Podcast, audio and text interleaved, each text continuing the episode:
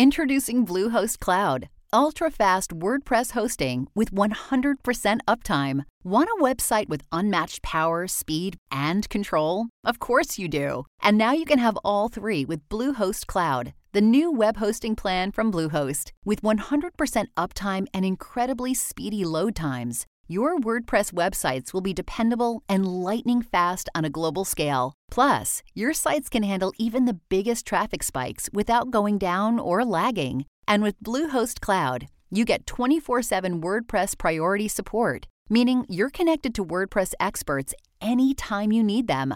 Not to mention, you automatically get daily backups and world class security. So, what are you waiting for? Get Bluehost Cloud today by visiting Bluehost.com. That's Bluehost.com.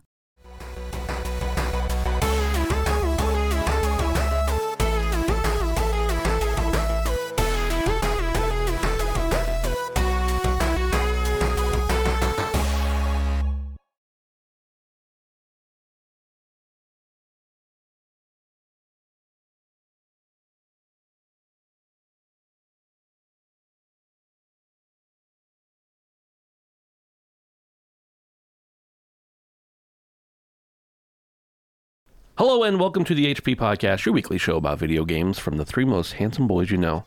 Sometimes we're men, sometimes we're boys. It just depends on how I'm feeling that day. With me today here is Dave. Hello, Dave. How are you doing? I'm good. How are you guys doing? I'm doing all right. Uh, in a continued tradition of talking about things that the audience can't see, I wanted to mention that your your bookshelf in your room is now backlit. Yeah, it wasn't even there last week. But not only that, uh, the walls are a different color. Um, this room They was are. brown. Oh, wow. They literally yeah, are. so a couple Holy days shit. ago. Um, so this is off white, guys. We talked about this last week. Remember, it's not white; it's off white. right, right.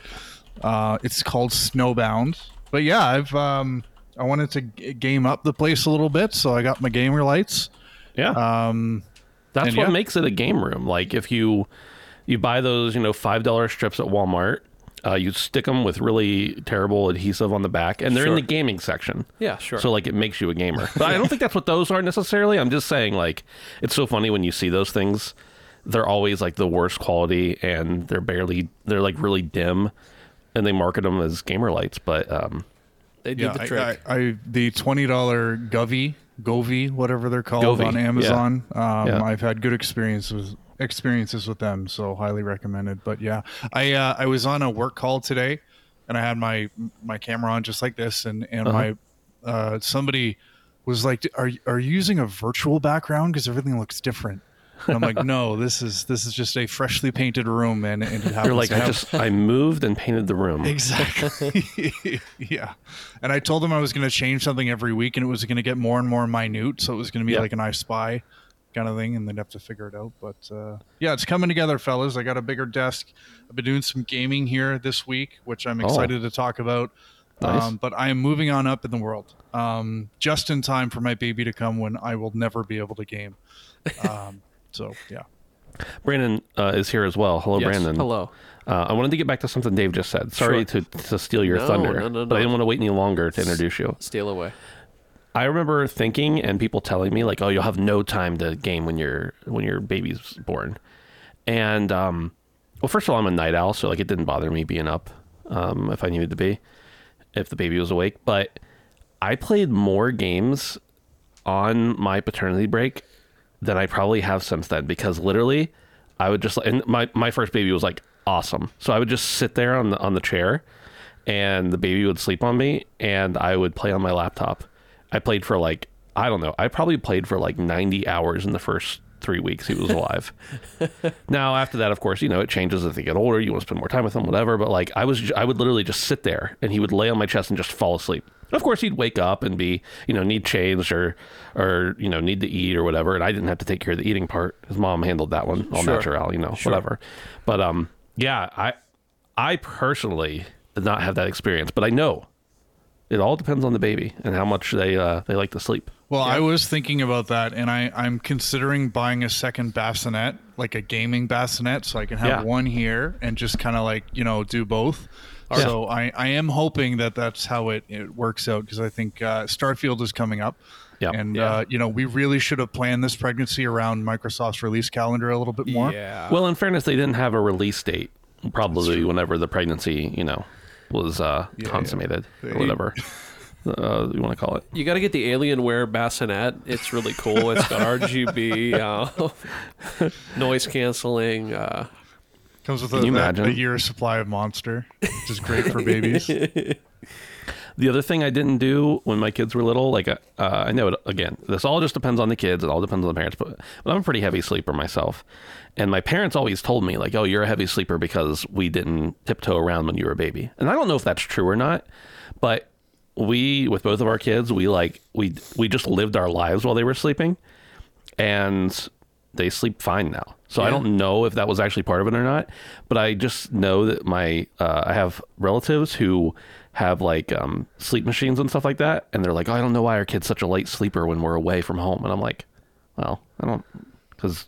Because you let them be. I don't, I don't Yeah, know. right. Maybe, but again, every kid's different. Every parent's different. Whatever. Sure. I'm certainly not someone to give parenting advice, but uh, I know that the no sleep machine, no no sound machine thing worked for us. But what got me thinking about that was an RGB crib with noise canceling. That would be lit. dude, that would be amazing. It's got like it's it's got like baby's first mic stand in it. Dude, baby's first headset with with the cat ears. Sure. Jeez. I Brandon, it, uh, this is a show now all about um, babies and gaming. Oh wow. So welcome. Count me out. You gonna get your own baby soon? Hell I'm just no. gonna borrow one so you can see No, how it is to game with one. Maybe one day. Definitely not. I wouldn't describe it as. Oh, I didn't mean your own kid necessarily. Uh, if it's not my own kid, I probably want little to do with it. Oh, okay, gotcha. Um, in general. yeah. Uh, with some exceptions. Yeah. You have lovely children, man. Well, my kids are a little older. I mean, you've known them since they were really little. Sure, but, sure. Uh, you play games with my kids now, Yeah, though, so- dude, I fucking no mercy, no mercy. Uh, Always want to play Smash, and uh, I can't, I can't let up. I can't let up. I just, Gotta, they got to build character with. that's what I'm with saying. Uncle Brando. I keep telling him. I said one day you will beat me. No, no, no. I've witnessed my oldest beating you before. He? I think- I think once, but- he's beat me like maybe once or twice, and it's only when I switch off of like someone I haven't played in a long time. Yeah. and, and I don't play Smash consistently anymore. I probably played for like thirty or forty hours, but that's like one of his main games. No, it's not. it's not. No. dude, he'd late. It seems like he loves to it. Be. It used to be, and he very much like the the 64 version. Oh, he I played gotcha. like a ton. I gotcha. But no, he he plays it. He basically wants to play it like against me every now and then, maybe Sure. like once a month. And then anytime he knows either we're going somewhere where Brandon is or Brandon's Yes. coming to our house, yeah, he like gets smash ready. dude. He and I love it. I love it. I love um, just pummeling him into the Oh, ground, and he loves it too. Builds character, and he's gonna be my ass um, one day, more than once in a row. Yeah. Um, but uh, yeah, good fun. Don't play him in Splatoon. He'll murder you. I would imagine. I I hate. He he does main Splatoon. I don't know what character or what weapon, but Dude, he's a. Is he a paint roller main? I don't even know. I don't think he's a sniper, but I don't know what he is. Octopus jizz main. yeah. Well, I think everybody in Splatoon Sure, is that. Yeah. sure. Other than that, Brandon, how's how's it going? Uh, it's going, bud. Yeah. Uh, it's been one of those weeks uh, where it feels like it should be the end by now, but it's only just begun. Mm-hmm, Um, so we're here. Um, uh, yeah, I got, I, I I got a DC in hand, and I'm feeling it real right. Feeling a little frisky. Yeah, feeling real, real right. Real right. Well, this is the HP podcast, the show about gaming with children. Actually, that's not at all true. Oh. I think that's well, maybe the first time we've ever talked about gaming with children on this show in like 240 episodes or something. we talk about video games, and if you want to help support the show, you can head over to patreon.com slash handsome phantom. You can support us for as little as a dollar a month. And when I say as little as a dollar a month, I just want to uh, emphasize to you, you pretty much get all the benefits at the dollar level. Like that, it's ad free early access. Like that's it. So head on over, uh, support us if you want to. We appreciate that. Helps us pay the hosting bills and whatnot. And if you just want to hang, or if you're a patron and you also want to participate with us and hang out, uh, you can head over to our Discord, which is at handsomephantom.com slash Discord. We would love to have you there and chat with you a little bit. Boys, let's talk about some video games without babies involved. Sure. Okay. All right. Number one NetEase Games has established a new game development studio called T Minus Zero Entertainment in Austin, Texas. The studio will be led by industry veteran Rich Vogel, known for his work on Ultima Online and Star Wars The Old Republic. The team will also include Mark Tucker as game director, Jeff Dobson as art director, and Scott Malone as VP of operations and production. T Minus Zero Entertainment's first project is set to be a third person online multiplayer action game based on a new sci fi intellectual property. Sounds like maybe 40 games we've gotten in the last two years. Um, just a thought. buzzword, buzzword, buzzword, Buzzword. the studio aims to create immersive worlds that foster vibrant and passionate player communities. Of course, they do. NetEase Games is fully supporting the studio's vision and providing creative freedom to realize their goals. NetEase already has a studio in Austin called Jackalyptic Games, which was established in May of 2022 and is currently working on a game related to the Warhammer IP. Dave, I wanted to ask you first.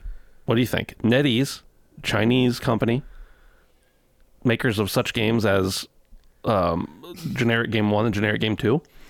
Uh, what do you think about uh, a new NetEase studio? Um, I'm more interested in the um, in the collaboration with um, Rich Vogel, just because I, I I think the Old Republic is my most played game ever. So anything that he sort of deals with is is something I'm interested in. I like third person action games and and an MMO uh, or in sort of the MMO space is something I'd be interested in. Um, NetEase is is weird. Uh, I, I looked them up and it it they they have a lot of games that they've published and or developed and uh, surprisingly, a lot of them are licensed games. Um, Like there's some Lord of the Rings stuff, there's some Marvel stuff, I haven't heard of any of them. So I don't know if it's it's again mobile heavy stuff, but in any case, um, they seem to have a, a lot of kind of financial resources to back something substantial. Um, I generally find that in these sort of games, uh, you know, these larger MMOs, that the Western style is, is something I gravitate towards a little bit more. So it looks like they can put a lot of power behind, um, you know, the creation, the development. So, I mean, they have a genre I'm interested in. They have uh, some some pedigree that that you know I really go after with you know the creators of the Old Republic um, and hopefully you know a lot of resources to make something pretty cool. So I'll be keeping an eye on this. Um, it's nice to see that you know a large company like NetEase is trying to kind of break into this the Western market a little bit more. So um, it'll be interesting to see what this studio um, comes up with. Uh, hopefully they market it because again I haven't heard of any of these other games that NetEase has come up with. But if you have a chance to kind of Google NetEase and just kind of look at you know their game portfolio and let us know if you've heard of any or played any because I, I certainly haven't and and again a lot of a lot of big properties there but uh, nothing Well, we, we have talked about NetEase on this show in the past, and I Yeah. remember one discussion specifically where we found out that they also owned not only like all sorts of entertainment stuff, but they owned pig farms. Do you remember that, Brandon? Oh yeah, because we named the yeah we named the episode something about the pig But farm. I, but I don't. To Dave's point, I don't remember what we were talking about. It, wa- it didn't make any kind of impact at all. So, Yeah. Brandon, this is um, I think it's interesting because like they're a Chinese company, but I don't think they're quite as like menacing or evil as like Tencent or something Sure. like that. But there's you know it's still outside influence, and I'm obviously not opposed to Chinese games, but um. What do you think about them create? I like the fact that they're creating new studios instead of just purchasing developers or publishers that already exist. Yeah, no, I think that's uh, of the two options is the more favorable option. Um, as you said with Tencent, I mean, it's not.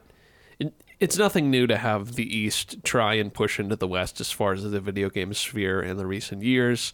Um, I also don't know anything else about this.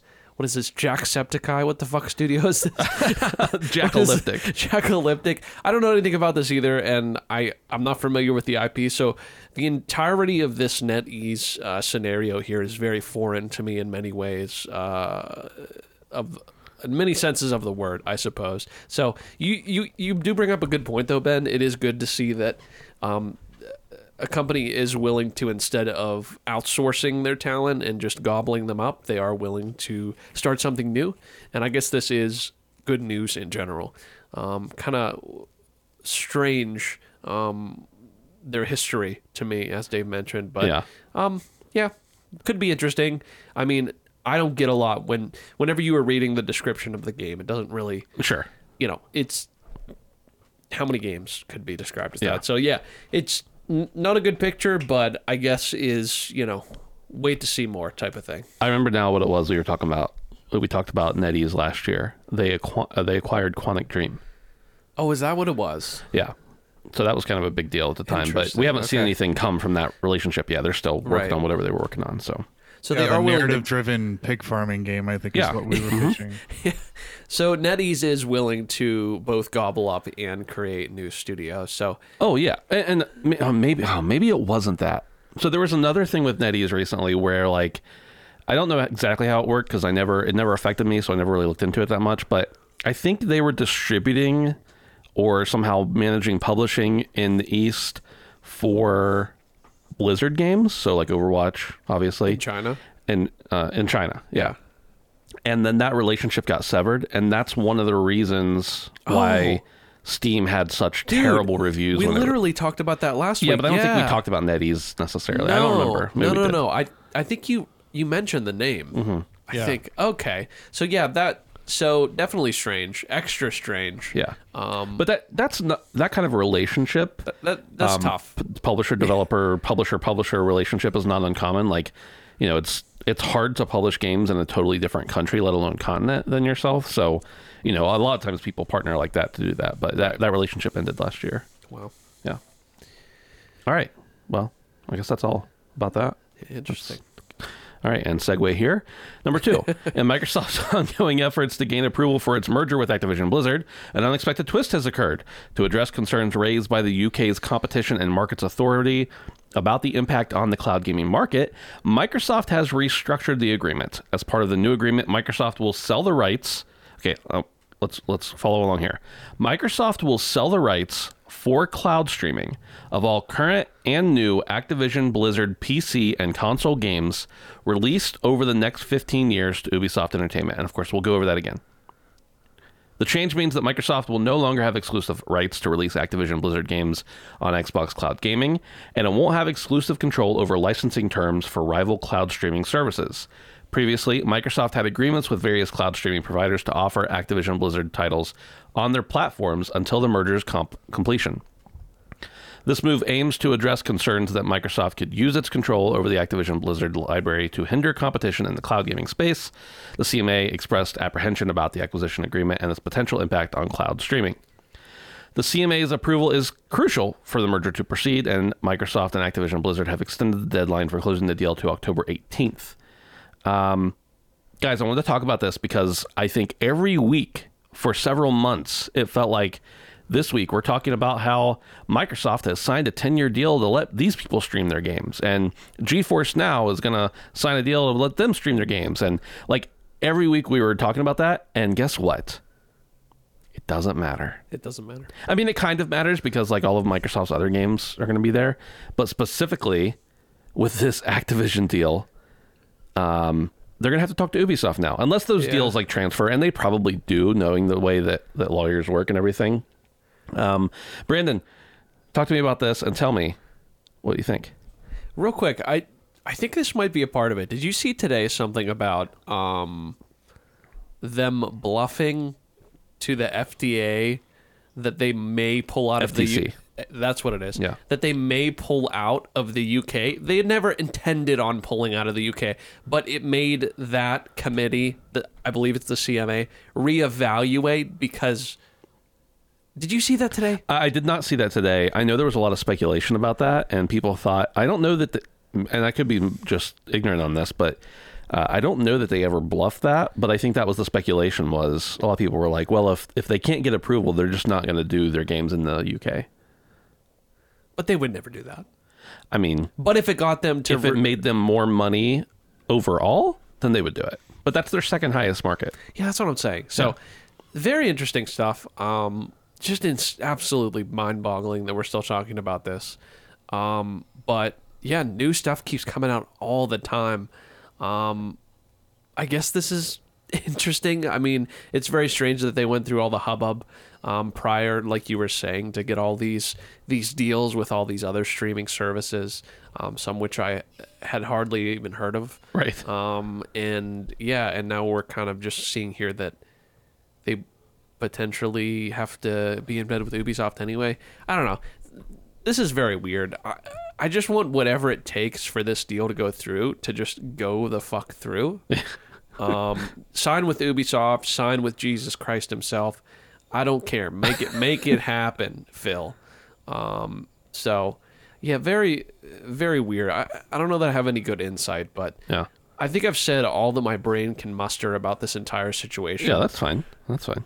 Dave, um, what do, what do you think the timeline is for uh, for for Microsoft to now buy Ubisoft? I was gonna say, what if Sony swooped in and bought Ubisoft? That would be crazy. Wouldn't that be nuts? That would be funny. Um, yeah, I, I got to think that I, I know that this uh, deal's deadline was extended from July to October, but I think this was the last big hurdle that was kind of standing in the way of this officially going through. So I got to think that this is going to finally be behind us uh, in a matter of weeks. Um, it is an interesting sort of like appeasement move that was made because given that it was it's 15 years, it kind of feels like more of a lease than an actual, um, you know, sort of perpetual deal. Um, and given Microsoft and Activision's power in the industry now, I wonder if they can kind of use their will and their influence to almost delay um, sort of the the emergence of cloud gaming um, until this deal has sort of uh, moved off the books or you know gotten a little bit more mature. Um, in any case, it it kind of seems like again, Call of Duty seems to be at the middle of this negotiation. At least it was for Sony for a long time, and nobody is playing uh, Call of Duty, especially Warzone on a streaming service because it's well, just nobody any good. yeah. so I don't know. The, the whole cloud thing is, I understand the monopolistic concerns that came with it.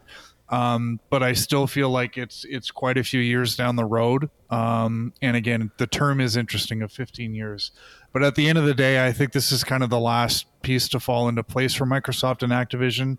Um, Sony seems to be satisfied at this point, so I think we're you know probably a, a matter of weeks away from this finally being official. And like you, Brandon, I am going to be quite happy when that happens because I am sick of talking about this. I, I'm really sick of it. All right, guys, hear me out. Conspiracy brain time. Sure, big brain. Remember months ago, we were hearing a lot of rumors that the Ubisoft Plus service was going to be coming to Game Pass, much like EA Play. And you know, over time, those rumors went away a little bit, and you can now use Ubisoft Plus on your Xbox. Um, you have to pay for it separately, but you can do it. Big brain conspiracy time. Microsoft licenses their ability to do cloud streaming to Ubisoft. I don't know what the dollar amount is. Then they pay Ubisoft a dollar for a 15 year term to add cloud streaming from the Ubisoft service to Game Pass. Get juked, CMA. True. I don't know. No, True. I, I'm mostly saying that jokingly, but I, I have to think that there was something there at some point that Ubisoft Plus might be coming to Game Pass. Like there were too many rumors about that to have never had any discussions about it. Dude, and I feel like it benefits Ubisoft way more than it benefits Xbox. Yeah, absolutely. To be honest with you. And in this case, so Ben, there might be something to what you're saying though, is because uh, prior it benefits Ubisoft way more than it benefits Xbox, but now it could be mutually beneficial Right. if by signing on with Ubisoft, it not only scratches Ubi's back, but it scratches Phil's back as well. Yeah. Um, all the backs are being I bet his back is kind of hairy. Dude, I bet it's fucking He's a manly. you know? It's it's it's like a thatch back there. I think. um, I, don't, I don't know how it's not popping out of the dress shirt. Um, the the sport polo. Uh, Yeah. Excuse me. Um, but no, Ben, I think you might be onto something. Because I'm just saying, like, you it- know, I'm not saying there's some sort of deep state fucking tech going on right now or something, Blackstone or some shit. That's not what I'm trying to say, Vanguard or anything like that. Um, but no, that is a good point because prior to this being beneficial for Microsoft, it was mostly just beneficial for Ubisoft. Dave, we know that you know Activision has a lot of properties that make a lot of money. That's why they paid sixty nine billion dollars for them, or sixty eight billion dollars, whatever. But um, I think the thing that a lot of analysts were saying was the real prize here is the mobile, and I have to think that's probably true to some extent. But they don't want any part of their purchase to not be beneficial to them. So, do you think there's any kind of likelihood that even though Ubisoft is going to have the rights for cloud streaming for these things, that with Microsoft having such a big cloud streaming program with uh, Game Pass Ultimate, do you think there's some chance they work out a, a deal that still benefits them both here? Um, I think I, I, I don't know. That seems kind of like the tinfoil. I understand the parallels that you're drawing, but it, it just it seems like such low hanging fruit. And considering how aggressive the CMA was with trying to shoot this thing out of the sky, I feel like if if it ever came out that there was some kind of backdoor deal that was going on, that you know the CMA could come back and say that you negotiated in bad faith or something like that.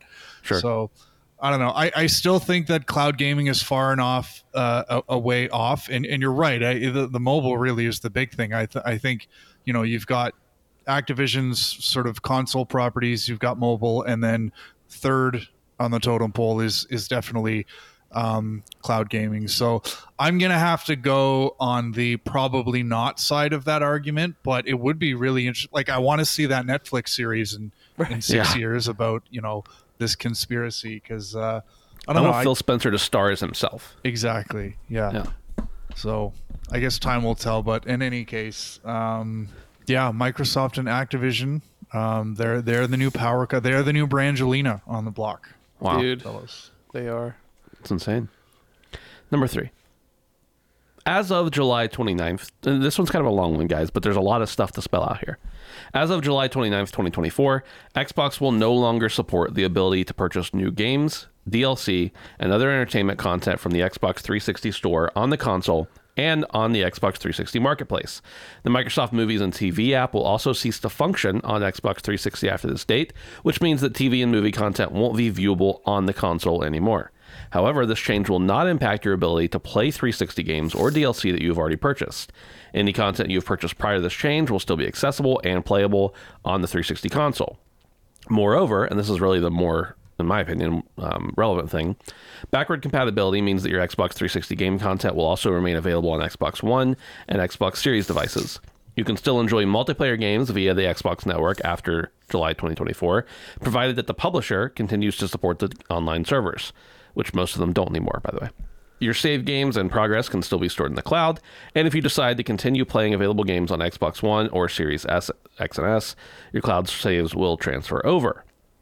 As far as 360 backward compatibility titles, there will be no impact on purchasing or playing these games. You can still purchase and play lots of them uh, on the Xbox One, the Series consoles, and Xbox.com.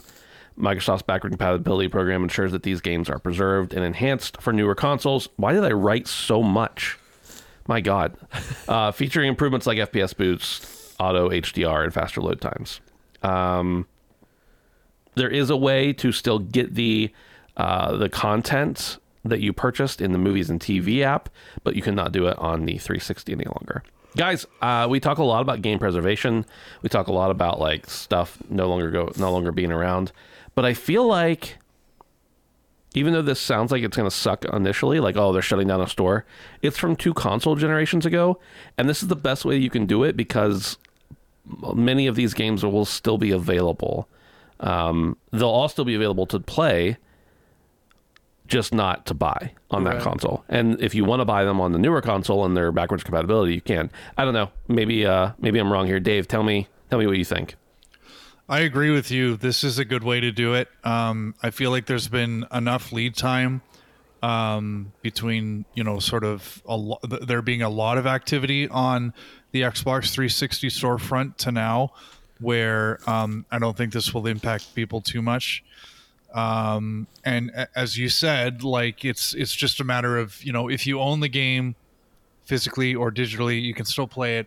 It's just like you know people who want to buy it digitally it's the the end is near the end is nigh um so yeah i think this is i, I don't think there's a perfect way to do this and we're going to see more of this um as we kind of move forward in this industry but you're right this is this is one of the best approaches i think to take and uh you know i guess you, it's xbox 360 the majority of people who own them or you know, if I was going to go out and buy one, it's they're still physical, and there's still lots of 360 physical games kicking around. So, it's I think it's a less of an issue for this generation, uh, the 360 PS3 generation.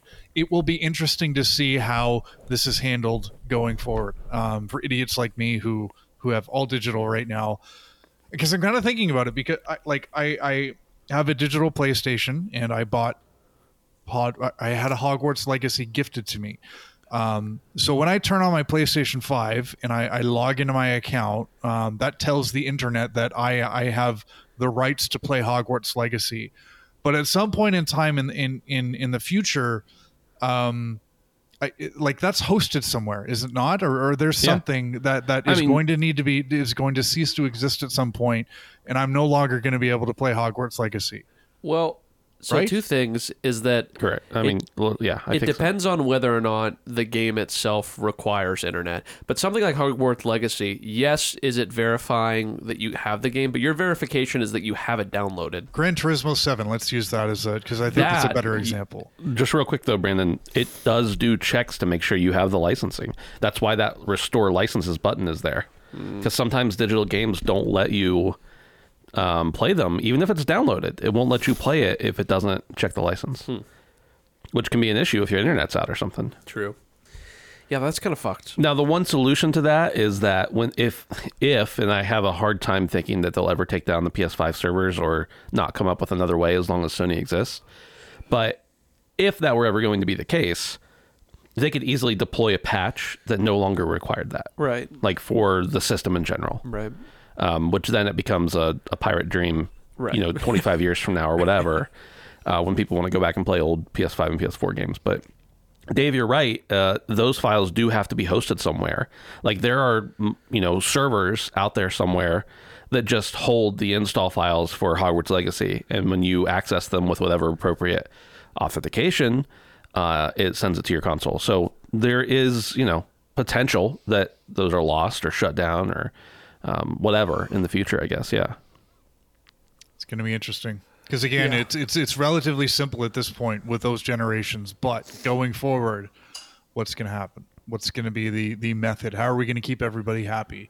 Um, I could care less because I'm I'm I'm I'm the kind of person who plays a game, finishes it, and then forgets about it.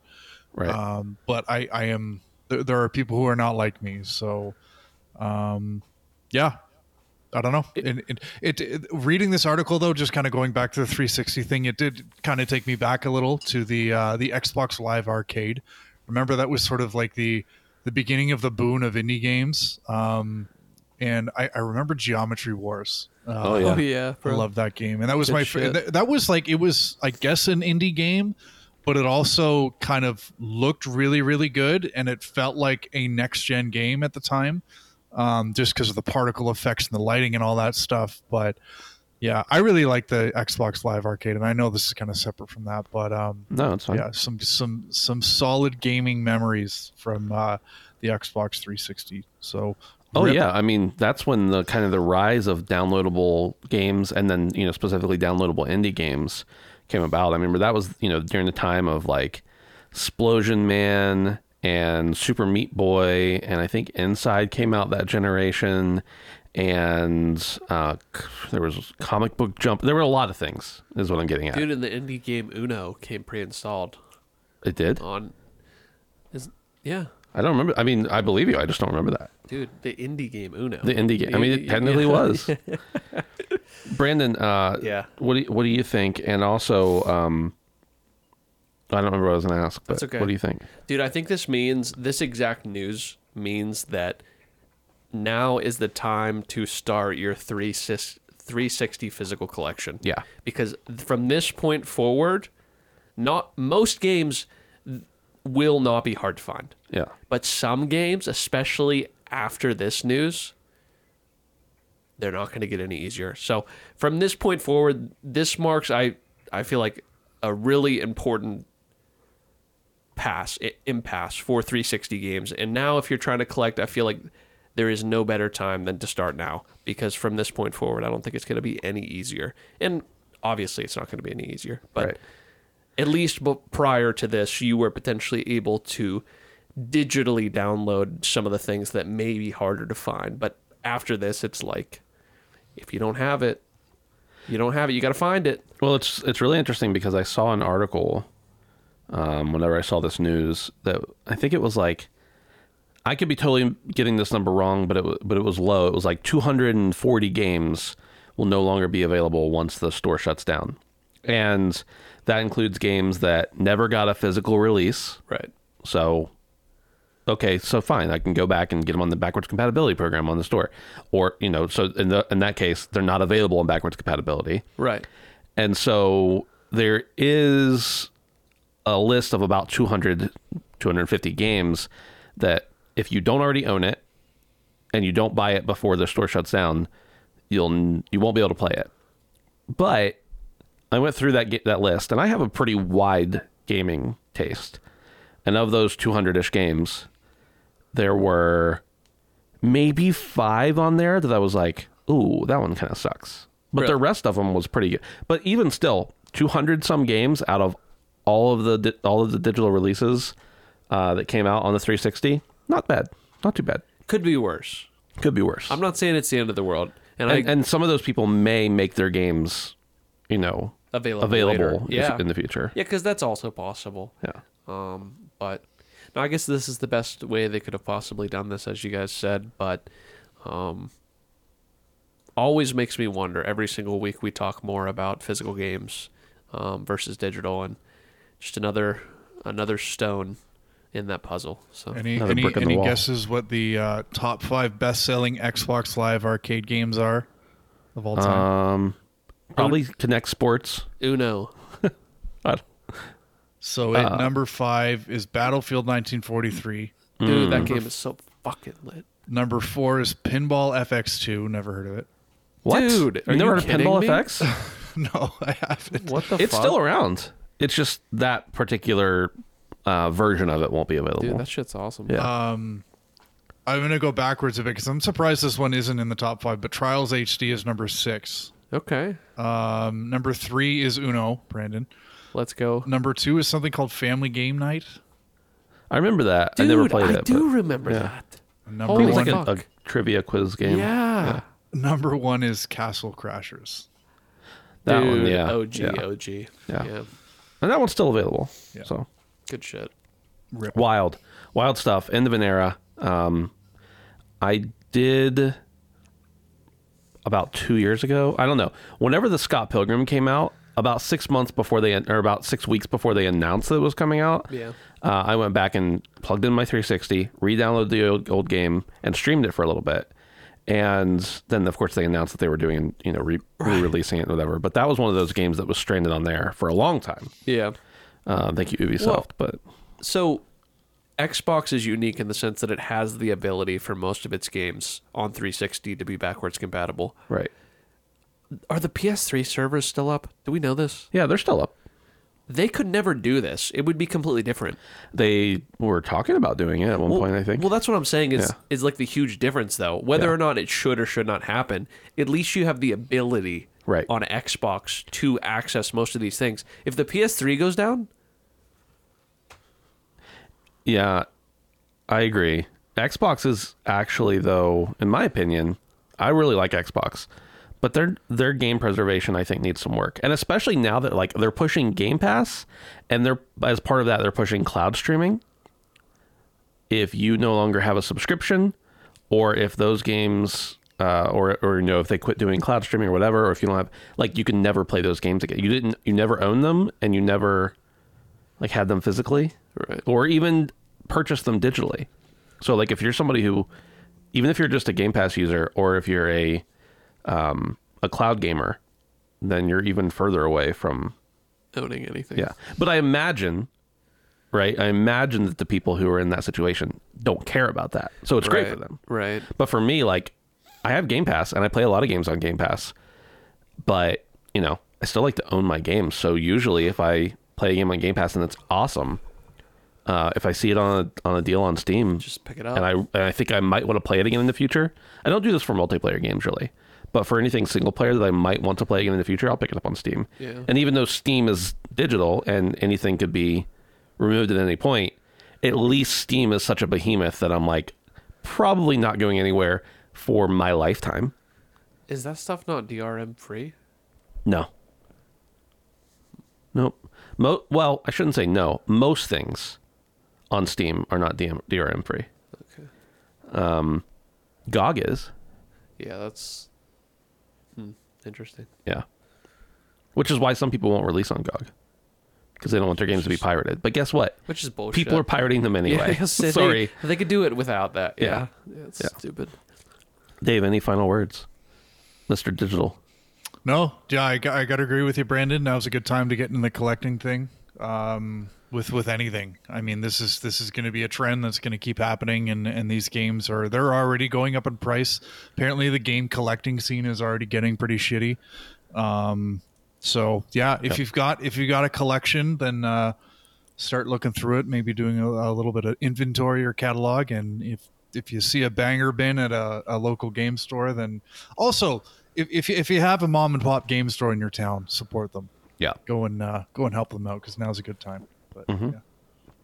Hi, I'm Daniel, founder of Pretty Litter. Did you know cats tend to hide symptoms of sickness and pain? I learned this the hard way after losing my cat, Gingy. So I created Pretty Litter, a health monitoring litter that helps detect early signs of illness by changing colors, saving you money and potentially your cat's life. Pretty Litter is veterinarian developed, and it's the easiest way to keep tabs on your fur baby's health right at home. Go to prettylitter.com and use code SPOTIFY for 20% off your first order and a free cat toy. Terms and conditions apply. See site for details. If you're an athlete, you know the greatest motivator of all is the fear of letting your teammates down. After all, a team is only as good as its weakest link.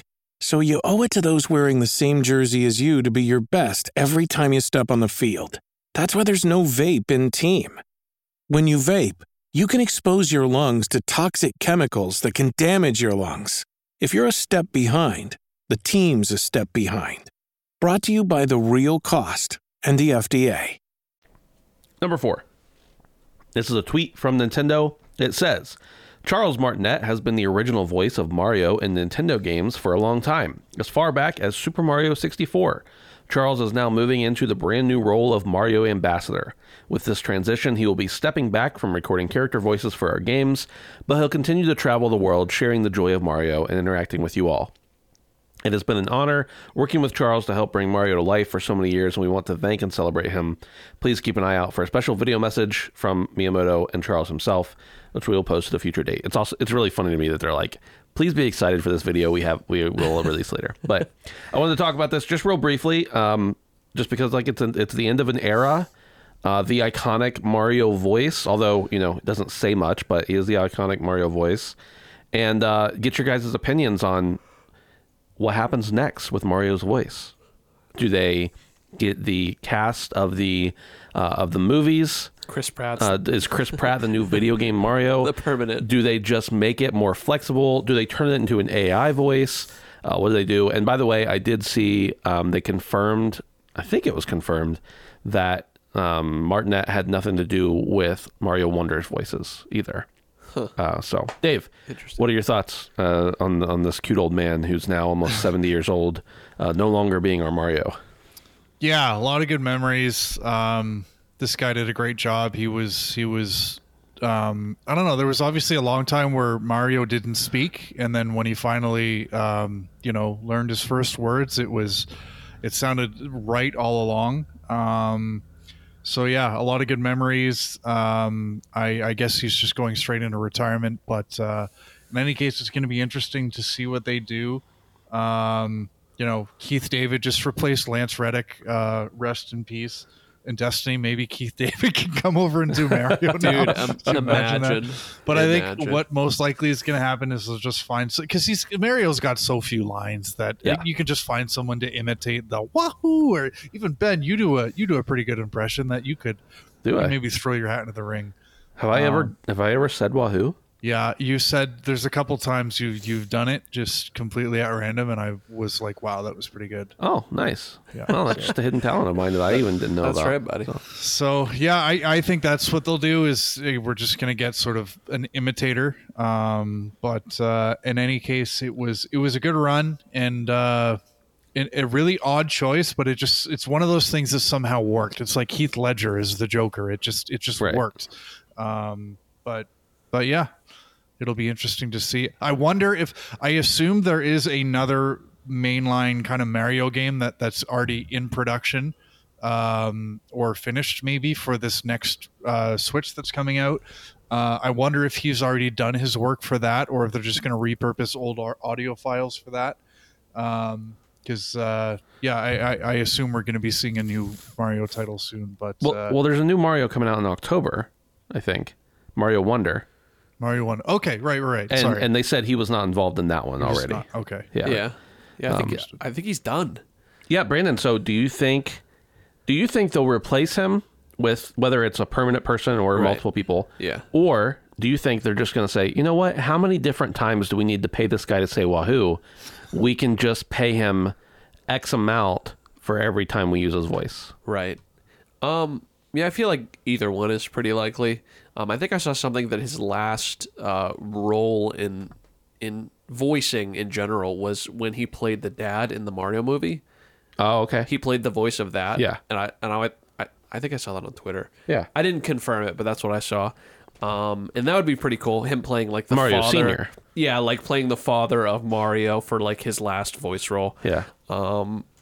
Yeah, I don't know. He's had a really good run. He seems like a really awesome dude. I've followed him on social media for a long time, and he seems just genuinely happy. Um, and uh, a couple of the interactions I've seen with him online seem seem very pleasant.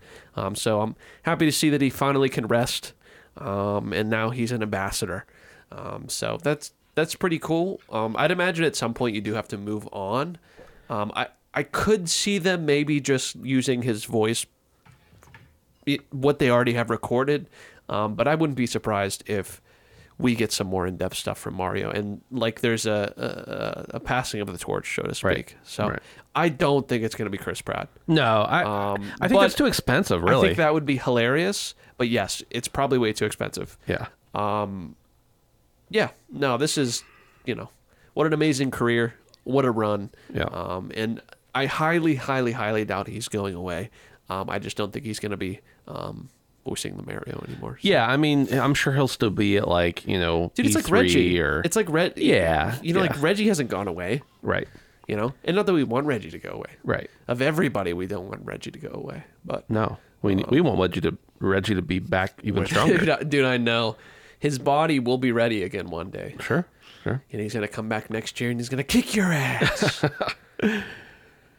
All right. Um, we did see opening night live earlier today, and I didn't really see anything in there. The it was mostly just you know more info on the games we already knew were coming. Um, I think the only thing that really like dropped um, with no release date announced was Age of Empires 4 Anniversary Edition, which woohoo. Yay! Um, I mean, I like Age of Empires, but Yeah. that's not really anything. But I wanted to see, Dave. You mentioned earlier that something caught your eye. Wanted to talk about that for a second. Yeah, the Mortal Kombat 1 trailer is, uh, I will admit, the only trailer that I watched. Uh, I actually had it on for about 30 minutes, but I was working at the same time. But uh, my God, um, developers and publishers, please take note. This is how you make a trailer. It was incredible. It was, I don't know, two or three minutes and uh, 80% gameplay. Um, with some cinematics sprinkled in and and the way they did it really kind of set up the narrative of, of what the game is going to be like um but yeah it was i'm not a fighting game guy I, I kind of i hope brandon saw this trailer or sees it at some point because i'd really like to hear your feedback but i was Yeah. watching this and being like i think i need to get into fighting games yeah, dude. because this is uh, this looks great. There there seems to be, I assume this is a new thing for Mortal Kombat One, but there is like a buddy system where like Sindel was fighting and like I think it was Goro um, kept jumping in like and kind of did a couple attacks and then jumped off screen. I thought that was really cool. Uh, Raiden had like a buddy who kept jumping in when he was uh, fighting as well. Um, but yeah, this game looks incredible. It's uh, it's it's great to see how far this franchise has come and how it continues to evolve for not only its its kind of loyal fan base, but also new gamers. Um, but uh, yeah, that's the only thing I saw. But I think that was the only thing I needed to see because it uh, was fantastic. I did kind of have my eye on the Alan Wake trailer that they showed. Um, that that's one game that I, I've really been meaning to play the remaster because I would like to play the second one when it comes out this fall. Um, but yeah, those are the two things that uh, I kind of looked up at and and thought were cool. Yeah. No, I haven't seen it yet, Dave. Um, the trailer, but um, after the first trailer, I was sold. Uh, there was a beta for pre-ordering here this past week, mm-hmm. sometime. I didn't even get in. Like I'm, I'm, I'm just ready day one. Yeah. Um. So you know, I, I don't need to try it out. I've seen enough, but I do want to see the trailer at least, at the very least. Um, was singing the praises of that game ever since that first trailer came out. It looks amazing, and I have very high hopes for the second trailer, especially after hearing what they've had to say. Yeah. Um, kind of on that same vein, I don't know that I'm super interested. I have a history with Tekken 3. It was one of the first like couple games I remember playing with my dad.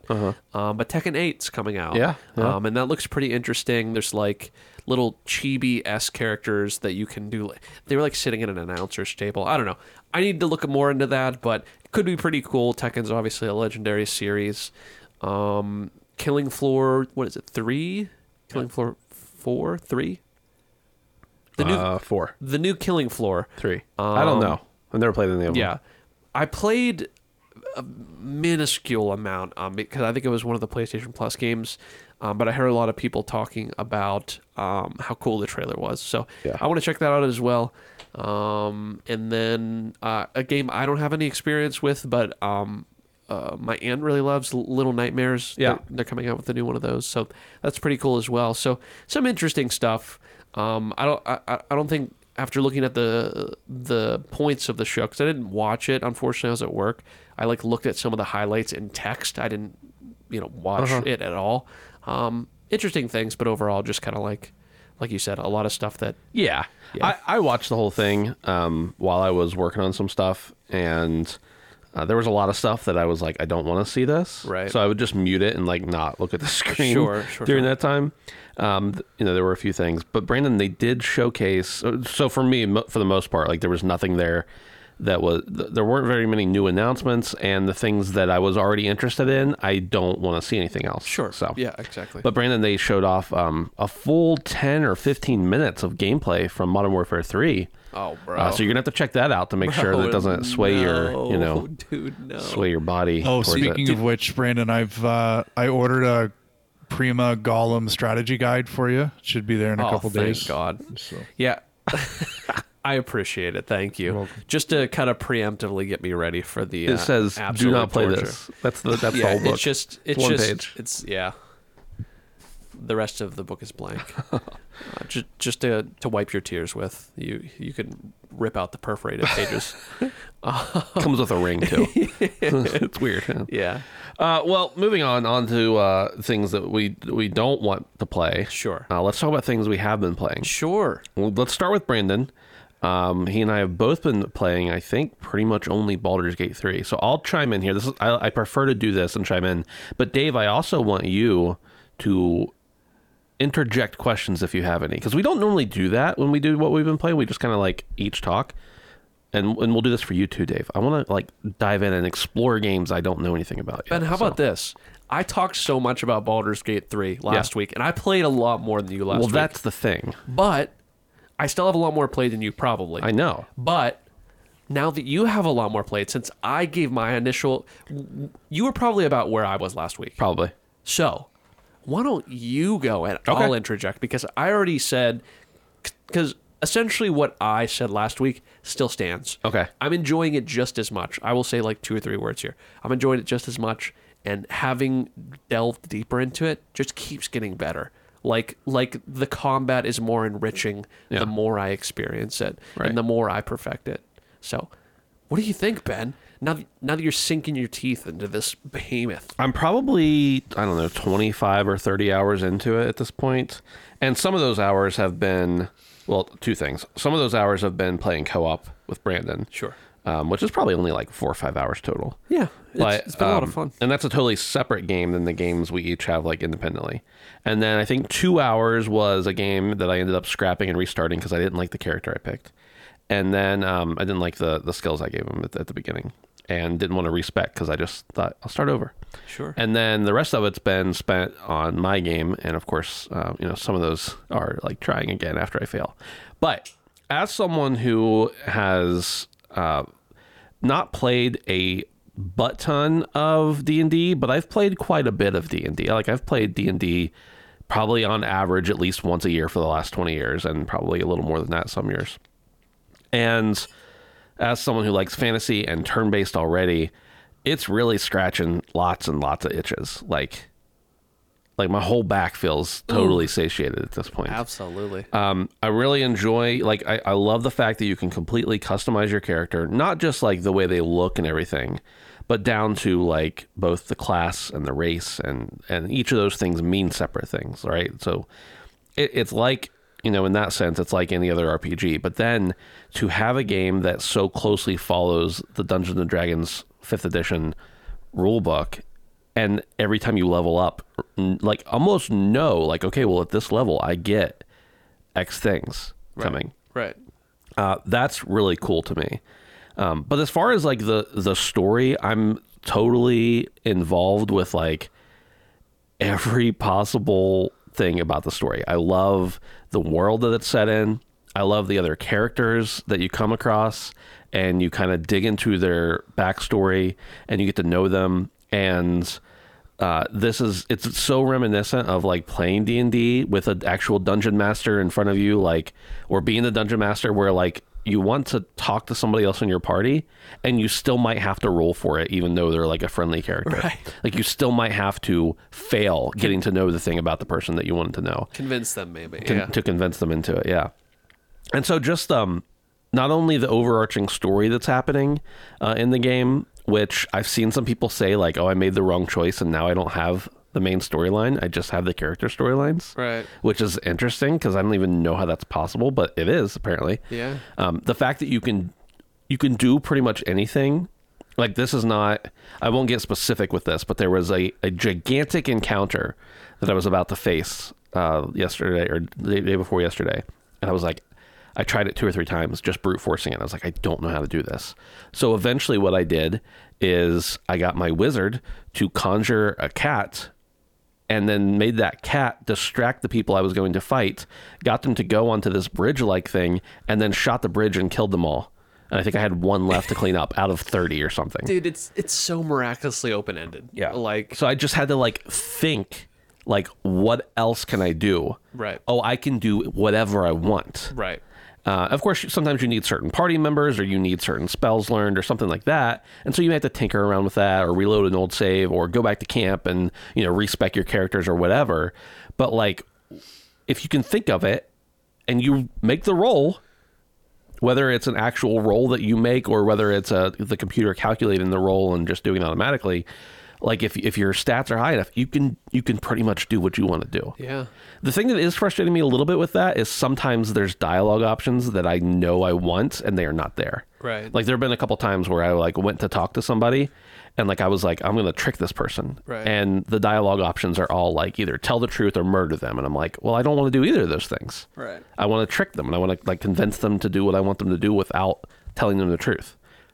So there is a little bit of a drawback there, and, and maybe that's because I made other decisions that affected those decisions. That wouldn't happen though, like in a real D and D session. But again, it's a video game; it's not a D and D session. So it's just so charming, and uh, I've seen so many people who are like, uh, "I didn't think I'd like this game, and I love it." And for me, I'm like, I knew I would love this game, but didn't think I was going to play it. And I'm so glad I did play it, Right. Because it's Yeah, just um, me too. it's it's exactly what I wanted, and I didn't I didn't think I was going to play it because I was like, there's just too much else right now. But I'm so glad I dove in and have been playing it. So yeah, everything about it is awesome. It's running great on my computer. The only problems I'm having is if I have like a video. It's like sometimes I'll turn on Twitch while I'm playing because let's face it, uh, some some of these turn-based battles are an hour and a half long. I don't need to have full attention on the game. so I'll like turn on Twitch on my second monitor and sometimes it like crashes out Chrome, which kind of sucks, but that- that's fine. I don't really need that. It's just you know, Right. th- but the game's running fine. It just it's killing the resources for the other thing. So uh, performance wise, it's been it's been totally fine. Uh, I've had no bugs that I know of Yeah, me neither, really. and um, just a, a really good gaming performance uh, for about so far 25 30 hours i need to man Get out of the first act. i gotta move quicker i'm spending so much time i've got to move quicker because Yeah. sea of stars is coming up and that's a game i can play later on if i want to uh, but i really i mean i'm looking forward to it and then starfield and then spider-man and then mario wonder and like there's so many things in the next like two months Dude, I think Armored Core is coming out next Friday. this friday I'm fucked. yeah I am fucked. yeah i'm not even probably to play armored core until next year Should I try my dual wielding salami build now in BG3 before Armored Core comes out? I'd say just make a save and then you Jump can back only up. run. Dude, you could literally dual wield salamis. Wait, is that is that a thing? I'm serious. What? You could use, there's like long salamis and you could use them as melee weapons and you could dual wield salamis, bro. I saw it online. Oh, that reminds me. At some point, I misclicked and I somehow equipped um, a torch as my main weapon. Oh yeah. And I'm a fighter, so like melee is huge for me. Sure. And I didn't realize that I'd done it. I wasn't paying close enough attention. And so I'm going through these, like hitting these enemies. That I'm like, this level is, this enemy is such a low level. What is wrong? I can't, I'm not hitting them for anything. 3 damage. And it, I like I reloaded that save twice because I well I, I failed uh, like I failed the mission. I, I redid it twice and I was like, do I have some kind of negative buff on me like that I don't know about? What? And finally I realized like, oh, I'm just stupid. You had your torch out. Yeah. But see, in a real in a real D and D game, I would have I would have had to have said I want to hold my torch as my weapon. Which I guess I did do that You by did, clicking the wrong and, button. and then you didn't put it back. Yeah. Yeah. So that's, I mean, that's pretty much my experience is uh, almost 100% positive. The game is tough. It is tough. I sound like I'm crying. I just got something stuck in my Yeah. throat. The game is really tough. I've had a few instances where I'm like, I'm never going to get through this. I'm playing on normal too. Me too. Yeah. And sometimes it's because I'm not high enough level, and other times it's just because I'm playing poorly. But ah, man, it, what ends up happening is usually like the second or third time I have to try it because I like my whole. Usually I will not reload it even if I know I'm going to lose. I play it out to see what else I can learn. Yeah. And then when I go back in the second or third time, I'm like, okay, what else that I didn't try before? I don't want to just go in and try to hit them again and get a better roll Sure. or something. What that I didn't try before can I try this time? Yeah. And almost always trying something besides brute forcing works if I can't brute force it. I can brute, for, brute force a lot of stuff because I have like pretty strong in strength characters. But yeah, it's just a lot of fun to be able to uh, have to think about what I'm Yeah. doing instead of just do it. Yeah. Also, um, save scumming is okay. I don't care. I mean, I'm just gonna say it. I don't care. If I want to do another run that's like pure organic, I can. But because I've never played a game like this, Sure. I want it to play out just the way I want it to, and I'm not upset about it. People may say, "Oh, you're not having an authentic." Ex-. It's my experience, fucker. I agree. The one thing I will say, and I'm, I'm, I don't care how other people play games, but there were times when you and I were playing in the co-op game, and there were things that we had already done where, uh, because you had played it the way you wanted to play it, you didn't even know what happened if you failed. And I feel like those are some of the coolest Right. moments is No, failing and seeing Sure. like the catastrophes that happen. Right. Um. So yeah, I don't know. Good shit, though. Yeah. Honestly, It's fun. that's literally all I've been playing too. Yeah. So, um, really gotta. You and I both are in the first act, Mm-hmm. and I, I'm assuming there's three acts. Mm. Do you know that? I don't know if there's more than three acts, but I know there's at least three acts because I've heard people saying third yeah. act. So, dude, there, yeah, there, there's just no way I'm gonna be somewhere in the second act. Um, you know, Yeah. two thirds of the way through when Armored Core comes out. So, we shall see. Um, The only other thing I've been playing, by the way, is Vampire Survivors came out on Switch. Oh, It's like 450 or something. dude, that, yeah. um, so I bought it. that and played it for like 20 minutes the other night. So, what? Yeah. No, it was like two hours, but it felt Yeah. like 20 minutes. You cannot beat it, dude. Dave, what's on your list? I was I had questions about Oh, Baldur's Gate. yeah. Sorry. Yeah. Is Chris Pine in the game? I wish Uh, there should be a mod if there's not already. Chris Pine is nude the whole time. Have you guys seen the movie? It was surprisingly good. I didn't see it, but I'd like to see it. I yeah. want to Yeah. see it as well. Unfortunately, apparently it bombed. Um, so Oh, we really? might It not didn't get do to well see at the box office, but Yeah. the the fan score was high. Yeah, so I just watched it a couple weeks ago. Um, I so I I cannot play this game on PC. Maybe I can. Pro- probably not. Um, but It's- I'm curious. Just it's it, actually not bad on performance, but yeah. It being know. a CRPG. How do you guys think it'll translate to a console? I was just talking about this today with somebody at work. I feel like there are a lot of incredibly complex games that are able to be transposed on to controller. Whether or not that will be a very good experience is is kind of up in the air. I I think with the amount of depth that you can have with this sort of game, it's going to be very difficult for it to be a one to one for it to feel exactly the same at least for me. And that's coming from someone who is a controller player at heart and has been mostly for his entire life. But I just I'm sure they could figure it out, but I think it's going to be very difficult at first because it was difficult to learn on keyboard and I have all these keys. I uh I don't have any personal experience with the controller, but I've talked to a few people who have been playing it on controller, and um, they said that it plays very well.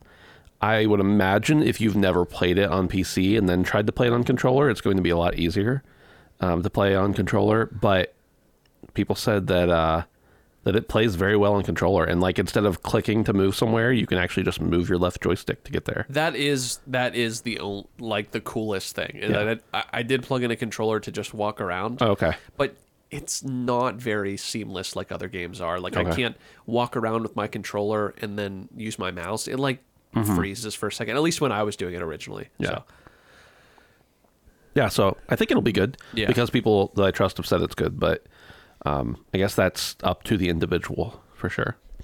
Fair enough. Dave, you're up. Um, I I have gotten back into video games this week. Uh, I didn't have a ton of time, but I, I did carve out some time, so I'd have something to talk about here. Uh, a game called Everspace Two recently came to um, uh, that Xbox thing. Oh my God, Game Pass! wow.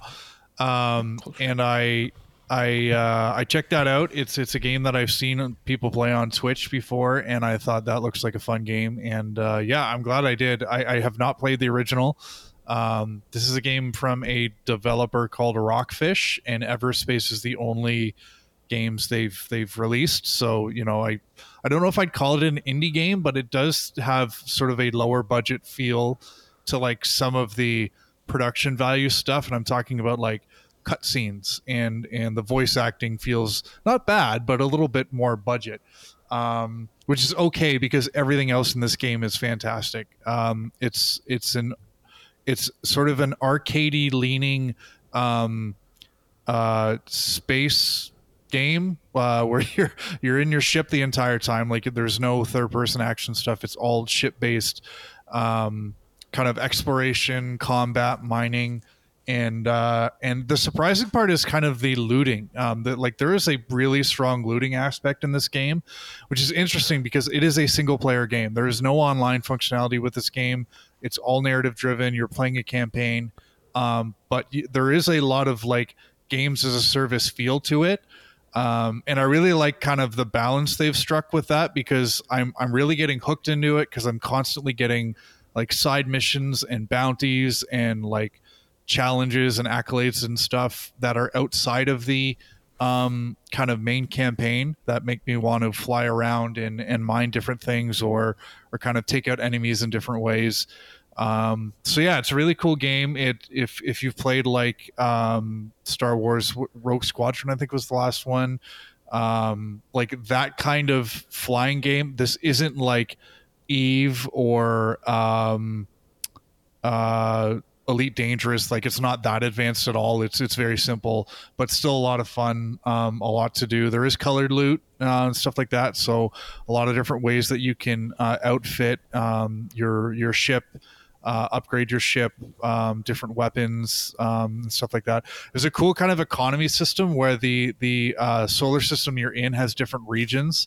So when you pick up like items um, that you won't use for your ship or you won't salvage, like there's things like clothes and like liquor and, and goods and like they will have different trade values in different systems at different times in the game so like like when you go to a vendor it will show you what the current like trading value is of that good and you might be better off taking it to another system and trading it there, because um, the credits in the game are very scarce. So you kind of need to be smart about that kind of stuff. So yeah, I'm really enjoying Everspace 2. Uh, again, it's on Game Pass. It just recently came, so yeah, if you're into that kind of um, sort of sci-fi space um, kind of ship combat game, then it's it's definitely worth checking out.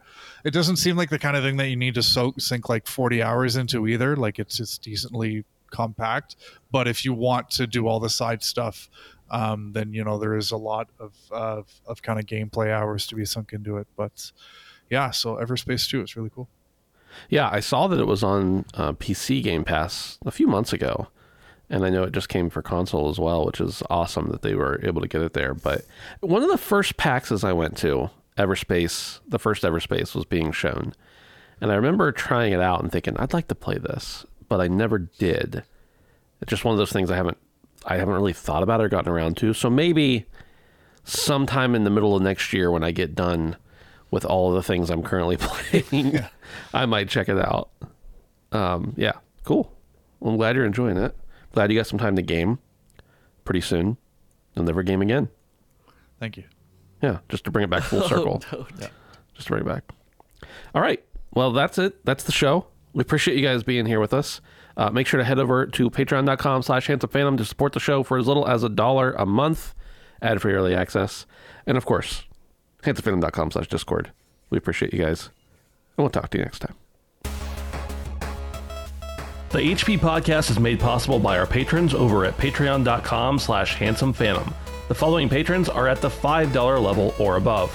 Toby Ryland, Edward Walton, Josh Cummings, Jared, Poot, Boots, Passive Pixels Edwin Castillo, Maurice Bays, H-Trons, Nuke Dukem, Derek O, Rainick, Christian Snow, Grabalicious, Benji Bop, and Johnny Waffles.